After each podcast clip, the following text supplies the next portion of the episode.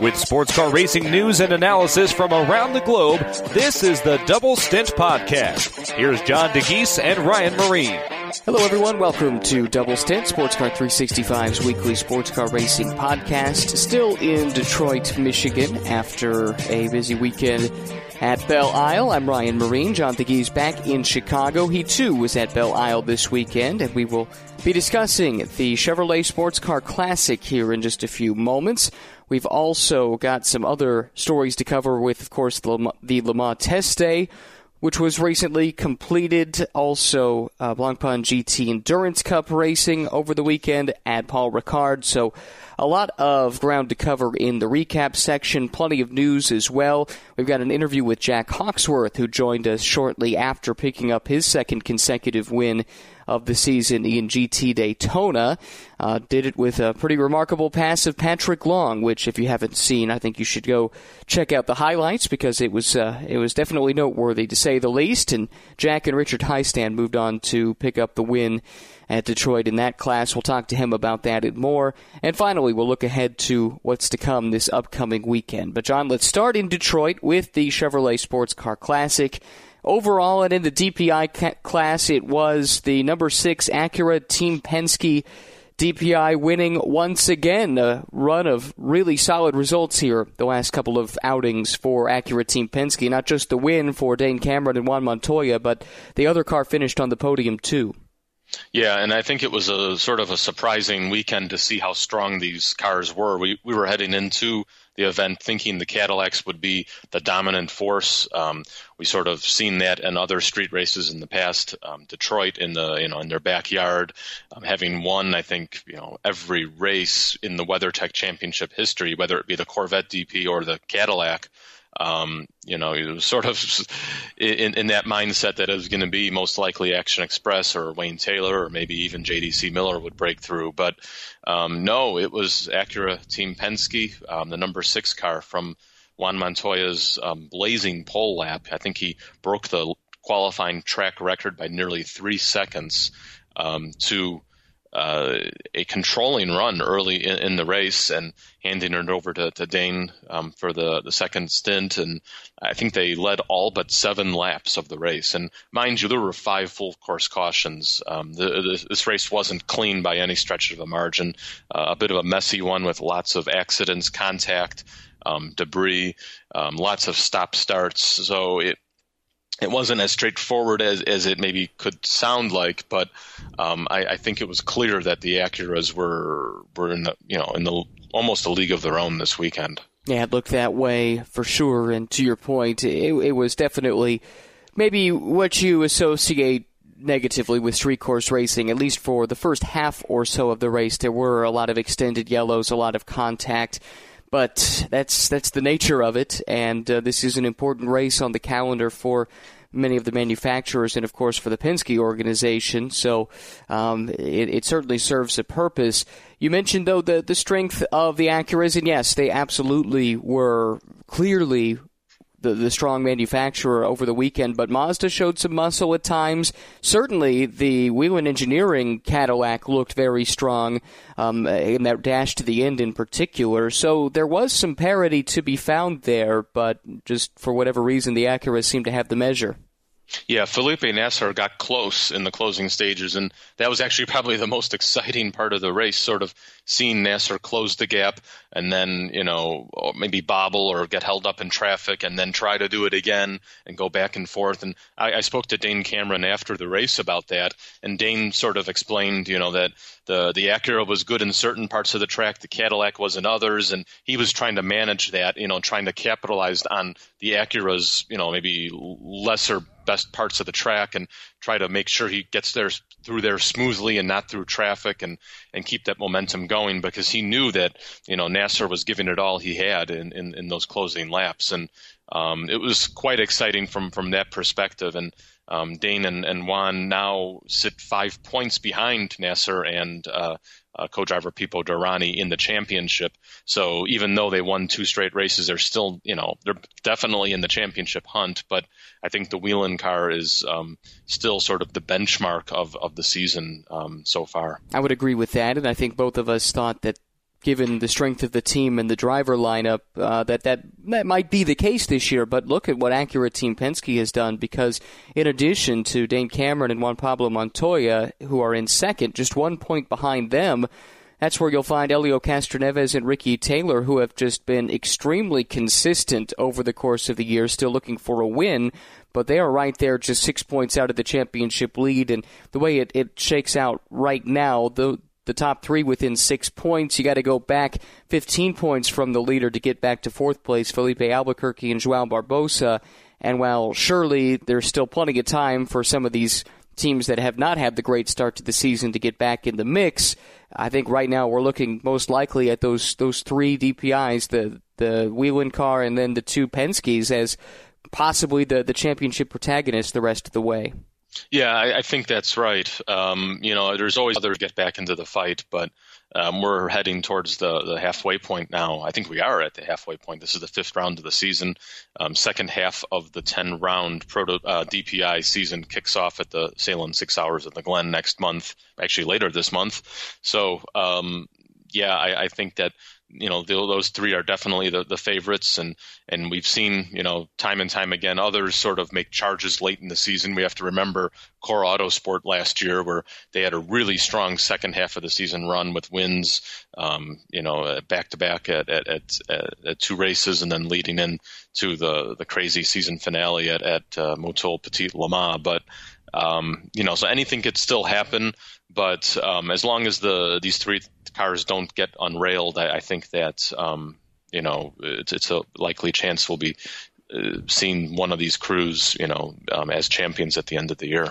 Let's move the focus to G T Daytona, the other class that was in action at Detroit, but uh, in action just not with any respect to the to the season-long championship. This was a WeatherTech Sprint Cup only round of the championship, so effectively optional for the, the full season teams. And yet we did see a pretty good turnout, and for the second consecutive race, it was AIM Vassar-Sullivan, and specifically Jack Hawksworth and Richard Heistand, that picked up the win. And it's been pretty interesting to see this Lexus program really hitting its stride. It, it took a while for sure. We saw flashes of it in the previous years of the program, but it seems like under the new leadership, uh, although Jack Hawksworth in the interview was quick to credit three G T Racing for helping with the development of the car, but it does seem like they've turned a corner, doesn't it? Yeah, and I think it's just in all areas, um, almost like what we've seen with Penske's transformation year to year.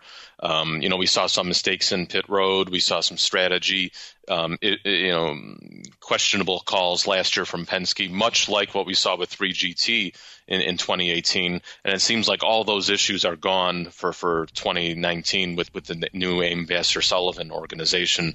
Um, those guys know how to run cars. They seem to hit the ground ro- rolling, really, right from the bat from Daytona, and Um, really hitting it, hitting their marks right now with with the, with the Lexus. Um, I, I was impressed again by by Jack's, Jack Hawksworth and, and what kind of pace he's been able to put in that car. Obviously, he's the most experienced Lexus driver probably in the world out of this in this R C F G T three, um, but. You know, getting around Patrick Long for, for the class lead during his stint, and um, sort of just controlling the race from there. Uh, I, I think that shows a lot for the program. It shows a lot for the strength of the car right now, and the strength, and most importantly, the strength of the team. You know, while we say they're an experienced team, it is still a new organization, you know, with the combination of Jimmy Vassar and, and James um, Sully Sullivan um, joining um, uh, the, the AIM folks for uh, for this program. So it wasn't like they were running last year. None of these teams were, none of the, none of these organizations were in sports car racing. So, um, you know, as a group. So I, I think a lot has come together quickly. And, and I think the A V S organization's not only, you know, now a favorite in the Sprint Cup Championship, but I think maybe perhaps for the overall um, G T D uh, title race as well. And Richard Heistand, I think, deserves some credit in this, too. He he came into the season as something uh, of an unknown commodity to a certain degree. He had had a racing career when he was younger, but it had been quite a while since we had seen him in a car, and he has proven certainly up to the challenge.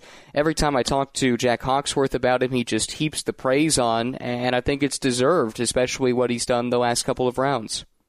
Yeah, he sort of come out of nowhere for a lot of us. Um, we didn't really know much about him. He had some Porsche Super Cup experience, I believe, last year, and um, took a break from racing for, for a while, much like some drivers do, and sort of getting back into it. And uh, it seems like he's he's very strong, um, you know, a reliable driver, and and um, putting in some fast laps in those those opening stints, which really helps Um, shape the rest of the race, especially in the way the cautions um, sometimes fly in, in these type of races. One last thing I did want to, to make sure we got to in, in G T Daytona was, as this was the, the first and the only uh, Sprint Cup only round, I know you talked to Scott Atherton about the Sprint Cup and how this fits into the greater picture of the WeatherTech Championship. What were, how would you characterize that discussion and, and Scott's analysis of this experiment? Um, Scott seemed pretty happy with it. You know, I, I think admittedly they were a bit concerned how many cars would show up for Detroit, knowing, knowing that this was a Sprint Cup only round, and a couple of these teams uh, made rather last-minute decisions to commit.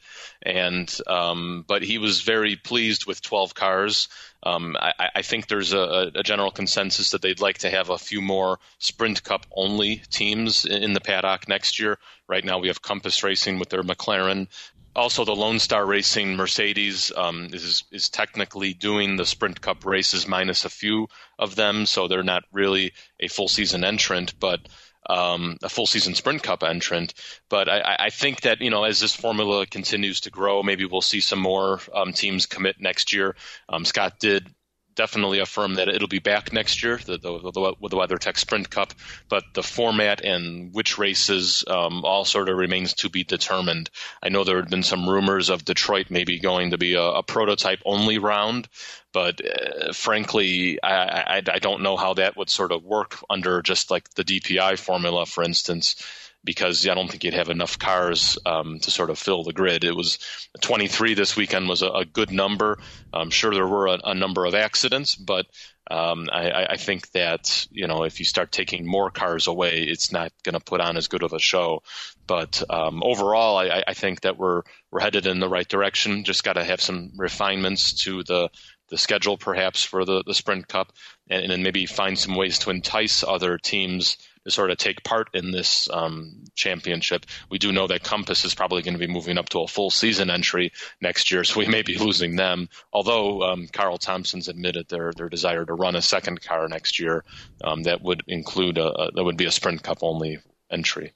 Yeah, so some interesting developments to keep an eye on here in the short term. L- let's uh, shift our focus away from IMSA now and go across the sea over to Le Mans, where we had uh, the test day ahead of the twenty-four Hours of Le Mans. No surprise, John, Toyota was the strongest um, from the L M P one class. Corvette was awfully impressive in G T E Pro. Uh, then you look at the other classes, L M P two, Jackie Chan D C Racing, one of their Oricas was quickest, while WeatherTech Racing's Ferrari was fastest in G T E M. As you looked at all the reports and the times that came in, what stood out to you from Le Mans? Well, I think just the sheer number of laps that Toyota completed again, and I think they did this last year at the test day as well. Um, the, the pair of T S O fifty hybrids I completed one hundred eight and one hundred twelve laps respectively, um, and were the only cars in the entire field to go over one hundred laps. And and considering last year's race, I think was close to I think you know I think you average around three hundred eighty laps, three hundred ninety laps for the entire race. You know, for these cars to be doing almost you know a third of the race in a test session shows that they're really out there for durability, um, reliability, um, you know, race preparation, in and out laps, et cetera. And, um, you know, that shows that Toyota, once again, you know, isn't fooling around. They're extremely serious about this race. They know that things can happen, things can pop up, as we've seen in previous years. And, you know, while all the talk has been about E O T, and it's clear that Toyota's still ahead, I, I think that we sort of expected that. Um, but it, they have to, you know, run their own race first before we, you know, have we can award them the, sure. the victory. Um, I, I think one of the other interesting thing, things of note from, from that camp is that um, Brendan Hartley got his first official laps in the Toyota at Le Mans. I think he was part of a test a few weeks ago with the team, but um, he completed laps. Um, he'll be replacing Fernando Alonso in that lineup um, starting next season for uh, the twenty nineteen twenty twenty uh, W E C Championship. So that was good to see. And And also, um, looking at some times further down, uh, while Corvette was quickest in uh, G T E Pro, it wasn't as quick as the Porsche time um, set by Patrick Pillet twelve months ago. So, um, you know, I'm sure there's a little bit of games going back and forth in G T E Pro, but, you know, you don't want to get B O P handed to you just yet. There could always be a B O P adjustment after qualifying, as we've seen, I think, in the previous two years now, yep. or three years. So um, lots of, you know, politics and games going on for sure at Le Mans. But um, from what I could tell from what Dan's coverage had, it looked like it was a relatively incident-free uh, day, which was good because we need these cars to be all intact for, for the big uh, race in, in just a f- two weeks' time. That's for sure. And uh, as John alluded to, our Dan Lloyd was there. Plenty of coverage from Le Mans to be found at sports car three sixty-five dot com. Briefly, also wanted to mention the other big race from over the weekend. It was the Paul Ricard one thousand K. Uh, Bentley Team M Sport really dominated that race. They started on pole and won um, by, a, I think, thirty-seven seconds, which is a pretty massive margin in this day and age. It was their first Blancpain G T Endurance Cup win in two years, actually dating back to this same event a couple of years ago. So congratulations for them. Um, we've got coverage of that courtesy of Jake Kilshaw up at sports car three sixty-five dot com, and all of John's coverage from Detroit available on the website as well. Let's take a quick break, and when we come back, we'll turn our attention to the news of the week here on Double Stint. Hello, guys. I'm Alessandro Balzan, and you are listening to SportsCar three sixty-five Double Stint podcast. Ciao.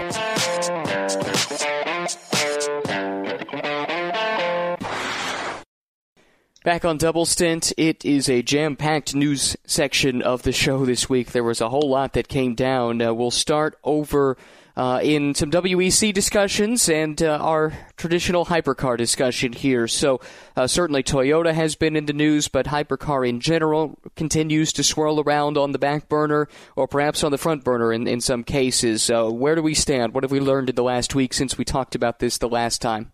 Yeah, hypercar has still been a huge topic of discussion, I think, on both sides of the pond. I, I was constantly asked by drivers over the weekend at Detroit, what's the latest, what do we know? And it, it, the answer is not a whole lot. The A C O and F I A are, are not officially commenting until the, their official press conference on June fourteenth, where we expect the, the regulations to be announced or confirmed. Um, based on what we've seen in the last few weeks with um, the, the meeting in mid-May, it looks like it'll be a, um, a similar, maybe an alteration of sorts of the original uh, hypercar regs that were unveiled in December with a prototype-based formula, um, but maybe with a little less power, more aero, and um, a hybrid uh, component that is potentially less powerful and maybe even optional. Um, don't have confirmation on any of this. This is still just based on uh, a few of our sources that have um, been dri- dripping out some information because uh, a lot has still in the in the works. And even our Dan Lloyd, who spoke to Rob Loipen, the Toyota Gazoo Racing um, r- director at Le Mans, he admitted that the regulations are still not finalized. They're still putting, you know, things together, and it's still, you know, a work in progress before the uh, announcement. But um, Toyota seems to be pushing forward with the car. Um, we know that there is one under development. Um, you know, because time is definitely ticking on this, given that the the the new regs will debut in the twenty twenty twenty twenty-one season, which is just about, you know, thirteen months out until what the prologue will be scheduled for then. So um, I think a lot of the delays has been sort of the case of the A C O and F I A making sure they have a second manufacturer in place. And we believe that second manufacturer is Aston Martin via Red Bull. Um, there's been a lot of talk in the paddock about that. And while we understand Aston Martin doesn't have the full budget to put a, a program together, we believe Red Bull is positioned to do that. And if this materializes, it would be with a prototype based car around the Aston Martin Valkyrie. So um, stay tuned for that. Uh, again, that's not confirmed either. Um, we've speaking, we've spoken to Aston Martin Racing's um, uh, head honcho, uh, David King, in, in recent weeks, and he's again said the same thing, that they're interested in it, but they're not ready to commit. Um, we also know that there's been a couple other manufacturers um, around the roundtable in discussions with Hypercar um, this past month. Um, one that was new to us. It's a, a, a Volkswagen Group manufacturer that's currently not competing in W E C, or never has in the past. So um, some some interesting developments for sure. I, and I, th- I think we still need to know if and how this could sort of fit with D P I two point oh. I, I, I know there was some hope that maybe we'd have a common platform across both championships, and it almost looked like we might have been headed that way just a few weeks ago, and it seemed like things sort of turned around a little bit towards the hypercar idea again for the A C O. But with what's being proposed right now, it almost looks like the, the power, the, the lap times could end up being quite similar between the two platforms. And, you know, if both of them do end up having hybrid powertrains, um, IMSAs certainly will. Um, there might be a chance to have some kind of equivalent equivalence of technology or a B O P between these two platforms to maybe let them race interchangeably. Um, I guess that's just a hope of mine. Um, I'm sure it's a hope of a lot of people's, but um, the while the idea, you know, of having a single platform around a single technical set of regulations would be the ideal situation, I don't think we're going to get that, but um, if we can have a way to get these cars raceable between each other, I think that's the next best thing. Yeah, definitely. That would be uh, a welcome addition to, to the conversation, because it, it certainly wasn't looking like that was possible when we first were talking about hypercar. And uh, yeah, if you can't have the exact same platform, that, that perhaps is uh, one, one potential salvation there. Uh, how about L M P one? Because we, we know we still have the current L M P one class for one additional year. There could be some changes coming um, because while there has been some work via E O T to try and even the playing field, it really hasn't had the desired effect, and it looks like the W E C could be going deeper into its bag of tricks to come up with a different solution.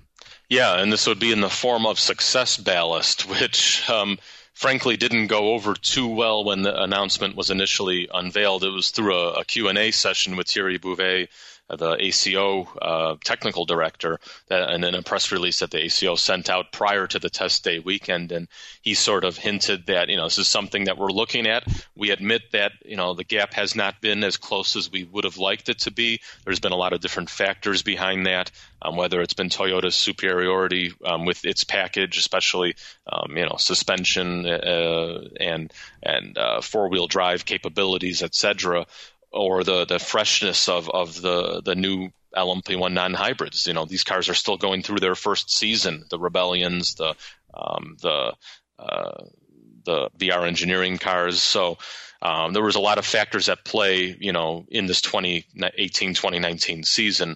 Um, bottom line is that it, it looks like Uh, ball- success, some kind of form of success ballast will be introduced, and um, from what we understand, Toyota is on, on board with that idea. So we'll, we'll have to wait and see what exactly is going to be announced. Um, we do have a similar system in place right now in G T E in the European Le Mans series, and um, something similar to that was is due to be rolled uh, rolled out for G T E A M and W E C for next season as well. And um, so um, stay tuned.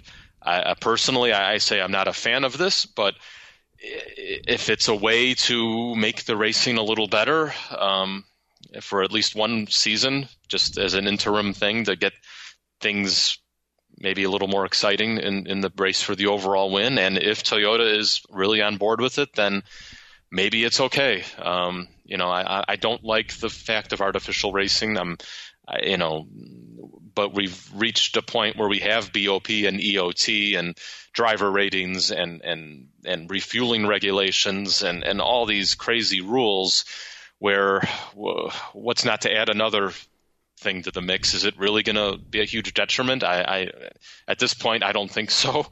Um, I'm just more disappointed about the way the rules have gone overall in, in the last five years, um, even even ten years looking back into the G T ranks. But um, prototype racing used to be more pure. It used to be more, you know, develop what you what you bring, and and and and nobody stops you if you have a good package. And um, that's what we're sort of seeing right now with Toyota. And um, while I completely understand the privateers' concerns, and you know, and if it wasn't for them, it'd just be two L M P one cars going around the track. I, I think that, you know, we we need to keep this in mind for the future regulations, and to make sure that something like this won't happen again if we're left with just one manufacturer in in, a, in the top class. Yep, I'm totally in agreement with all of that. Uh, let's move to a different topic here. There was a lot that came out about the Ford G T, where it would be running next year, where it won't be running next year. We know that the the factory program is coming to a close for the W E C at after Le Mans, and then after Petit Le Mans on the IMSA side. But there are some hopes of having either Privateer or Multimatic or Ganassi run cars that had been at least uh, the hope in, in previous episodes of the podcast. We have some clarity on several of those scenarios, so we'll just open the floor to you here and uh, let you tell us what we've learned here in the last week or so. Yeah, so I did some digging at Detroit to sort of come to the bottom of whether we'll see Multimatic run cars in the W E C or Chip Ganassi run Fords in, in IMSA next year. And the answer is basically no. I spoke to Raj Nair, the, the president of Multimatic, who formerly was one of the key executives at Ford and one of the guys behind the Ford G T program. And so, you know, he's a huge proponent of this car. Um, he confirmed that they have not entered, um, put entries in for the W E C season on behalf of Multimatic. Um, he stressed that they're still willing to support teams if they were to come on board, but um, there will be no Multimatic run Ford G Ts in the W E C next season. Um, also spoke to Mike Hall, the managing director for Chip Ganassi Racing, and he sort of echoed those um, statements, um, saying that it's unlikely um, Chip Ganassi Racing will be running the Ford G Ts next year.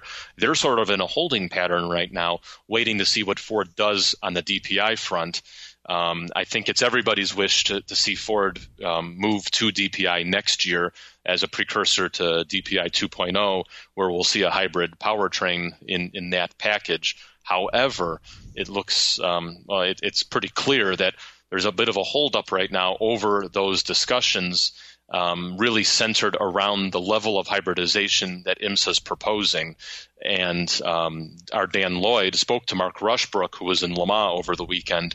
He confirmed that they're very interested in IMSA's hybrid, but not, quote, not necessarily with the mild in front of it. So it's clear that they're looking for a more powerful, uh, you know, uh, uh, electric motor on that car. Um, uh, IMSA President Scott Atherton held his stance of keeping something potentially low voltage, um, um, very cost effective for teams.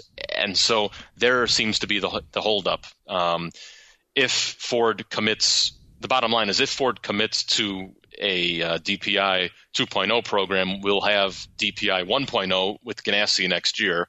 If Ford doesn't commit to a D P I two point oh, then there will be no D P I involvement from the manufacturer at all.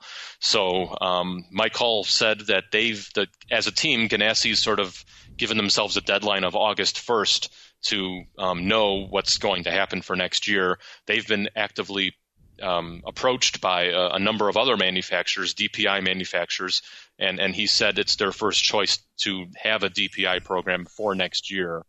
Um, but there's obviously no guarantees at this point. So um, extremely interesting times around this whole Ford saga, I would say. It, it has ripple effects um, in all in both championships in multiple categories. Um, Mark Rushbrook even admitted that to our Dan Lloyd over the weekend at Le Mans, saying that, you know, the outcome of the hypercar regulations is going to impact Ford's programs all around. So um, I think the week of Le Mans is going to be a crucial one for not only Ford, but um, a bunch of other manufacturers that are looking at both different platforms and trying to figure out how to shape their motorsports programs going forward.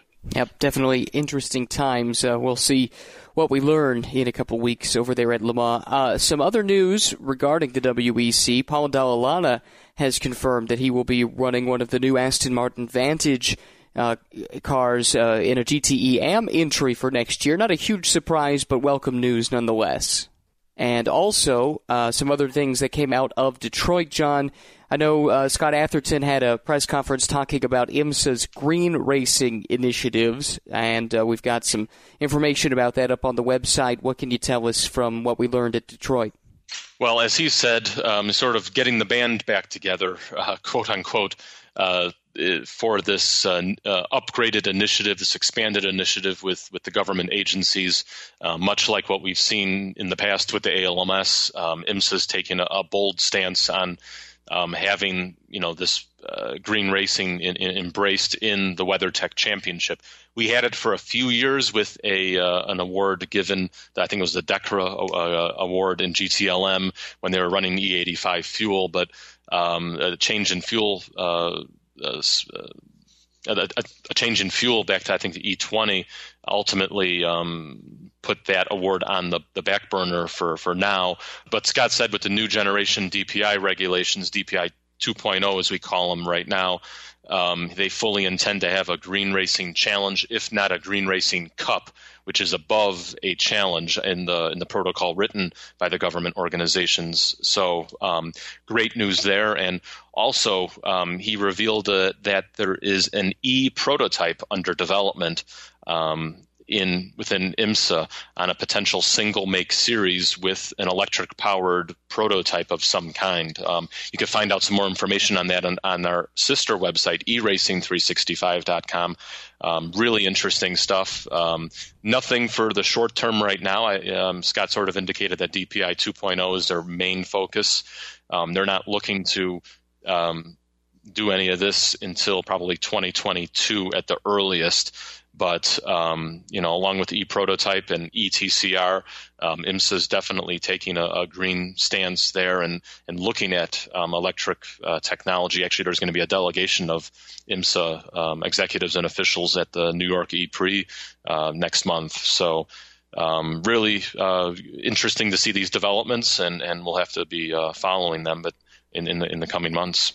So, as I said, it was a jam-packed session uh, segment of news here on the show this week. More on all of those stories and others we didn't have time for this week on the website, sports car three sixty-five dot com. Up next, we've got an interview with Jack Hawksworth, who, as we've mentioned, had a bit of a dramatic win over the weekend at Detroit, was able to muscle his way past Patrick Long and win in the G T Daytona category. We'll talk to Jack about that and more next on Double Stint. Hi, I'm Steven Simpson, and you're listening to SportsCar three sixty-five's Double Stint Podcast.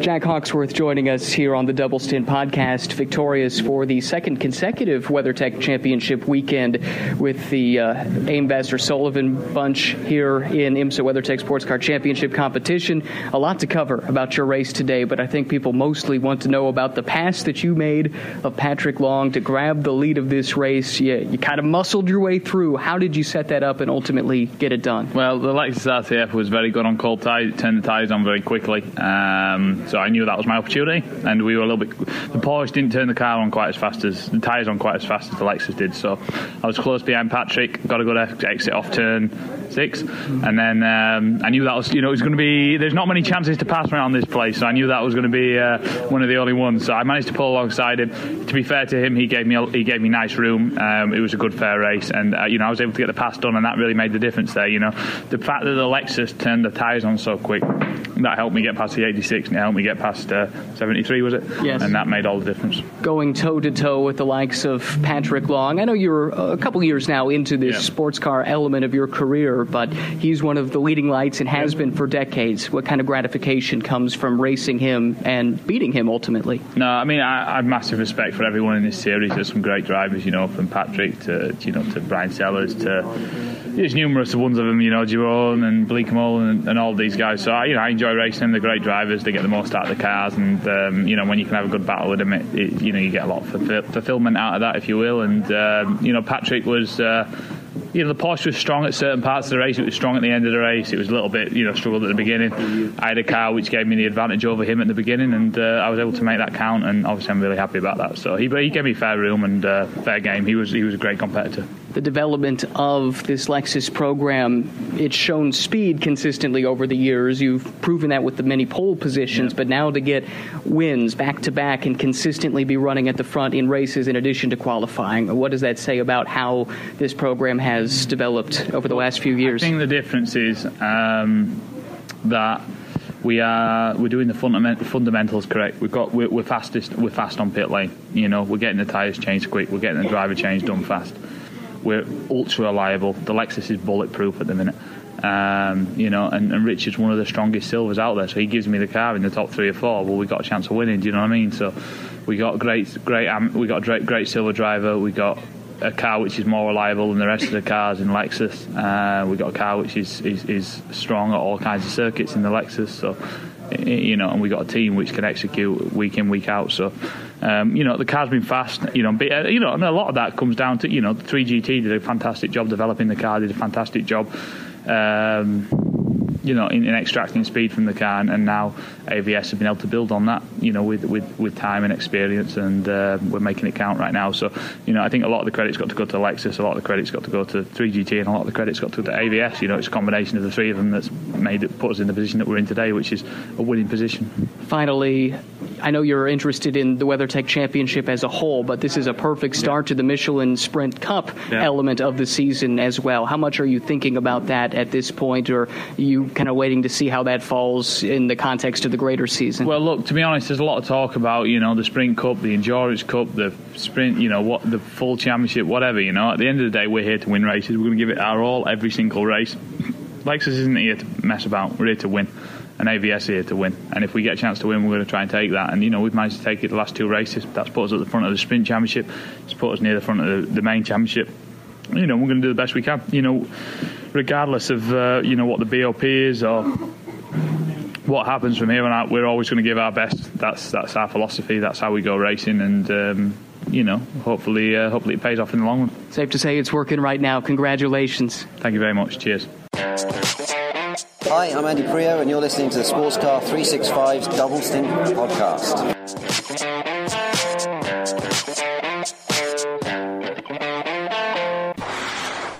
Back on Double Stint. Thanks so much to Jack for spending some time with us just after uh, completing all of his other media obligations following the win over the weekend. John back with me now for our final segment as we wrap things up with a quick look to what's to come this weekend, and it's going to be a busy one out in Sonoma with S R O America back on track. Yeah, and we see a rebound in entries for uh, G T three after I think only twelve or thirteen cars at the most recent race at uh, Canadian Tire Motorsport Park. We're up to nineteen for um, Sonoma, which is great to see. Um, it, it maintains S R O's goal of having eighteen G T threes for, for the full season, and we got the return of T R three racing with Guy Cosmo and Patrick Byrne. Um, G M G is going to have a Porsche in the Pro-Am class with James Safronis and Porsche factory driver Dirk Werner, which is a great um, sight to see. Um, also, we have some of the other um, teams that are sort of decided to skip the C T M P round, like Squadra Corsa Garage Italia, uh, returned to the fold as well. So um, that's good to see. We also have a strong field of, of G T four Sprint and Sprint X competitors. Um, you could find the, the full entry lists on, on sports car three sixty-five dot com for that. Yes, so I'll be headed out that way, and we'll have some assistance, of course, from Uh, both uh, Jake and, and Dan, most likely. Maybe John might be pitching in as well. So looking forward to the weekend out in Sonoma uh, as we look ahead to what's to come this weekend. That's it for us on the show, though, for the week. We'd love a rating and a review on iTunes. And if you have a question you'd like us to address on the show next week, you can use the hashtag AskDoubleStint or leave a comment in the comment section. We'd also like to thank our Patreon patrons for their continued support of us with uh, sports car three sixty-five dot f m, our podcast network that also includes special reports at bigger events as well as our daily digest podcast, which encapsulates all the news from the previous day in under three minutes. So a big thanks to Dennis, James, Jerry, Motorsports Beat, Nick, Paul, Robert, Ron, Taylor, and Tony for their continued support. If uh, you'd like to join them as a patron, you can check out the Patreon page. There's some privileges and bonuses that come along with that, so uh, check out the link, which is uh, attached to this post at sports car three sixty-five dot com. That's it for us this week. Talk with you with our next edition of Double Stint next week.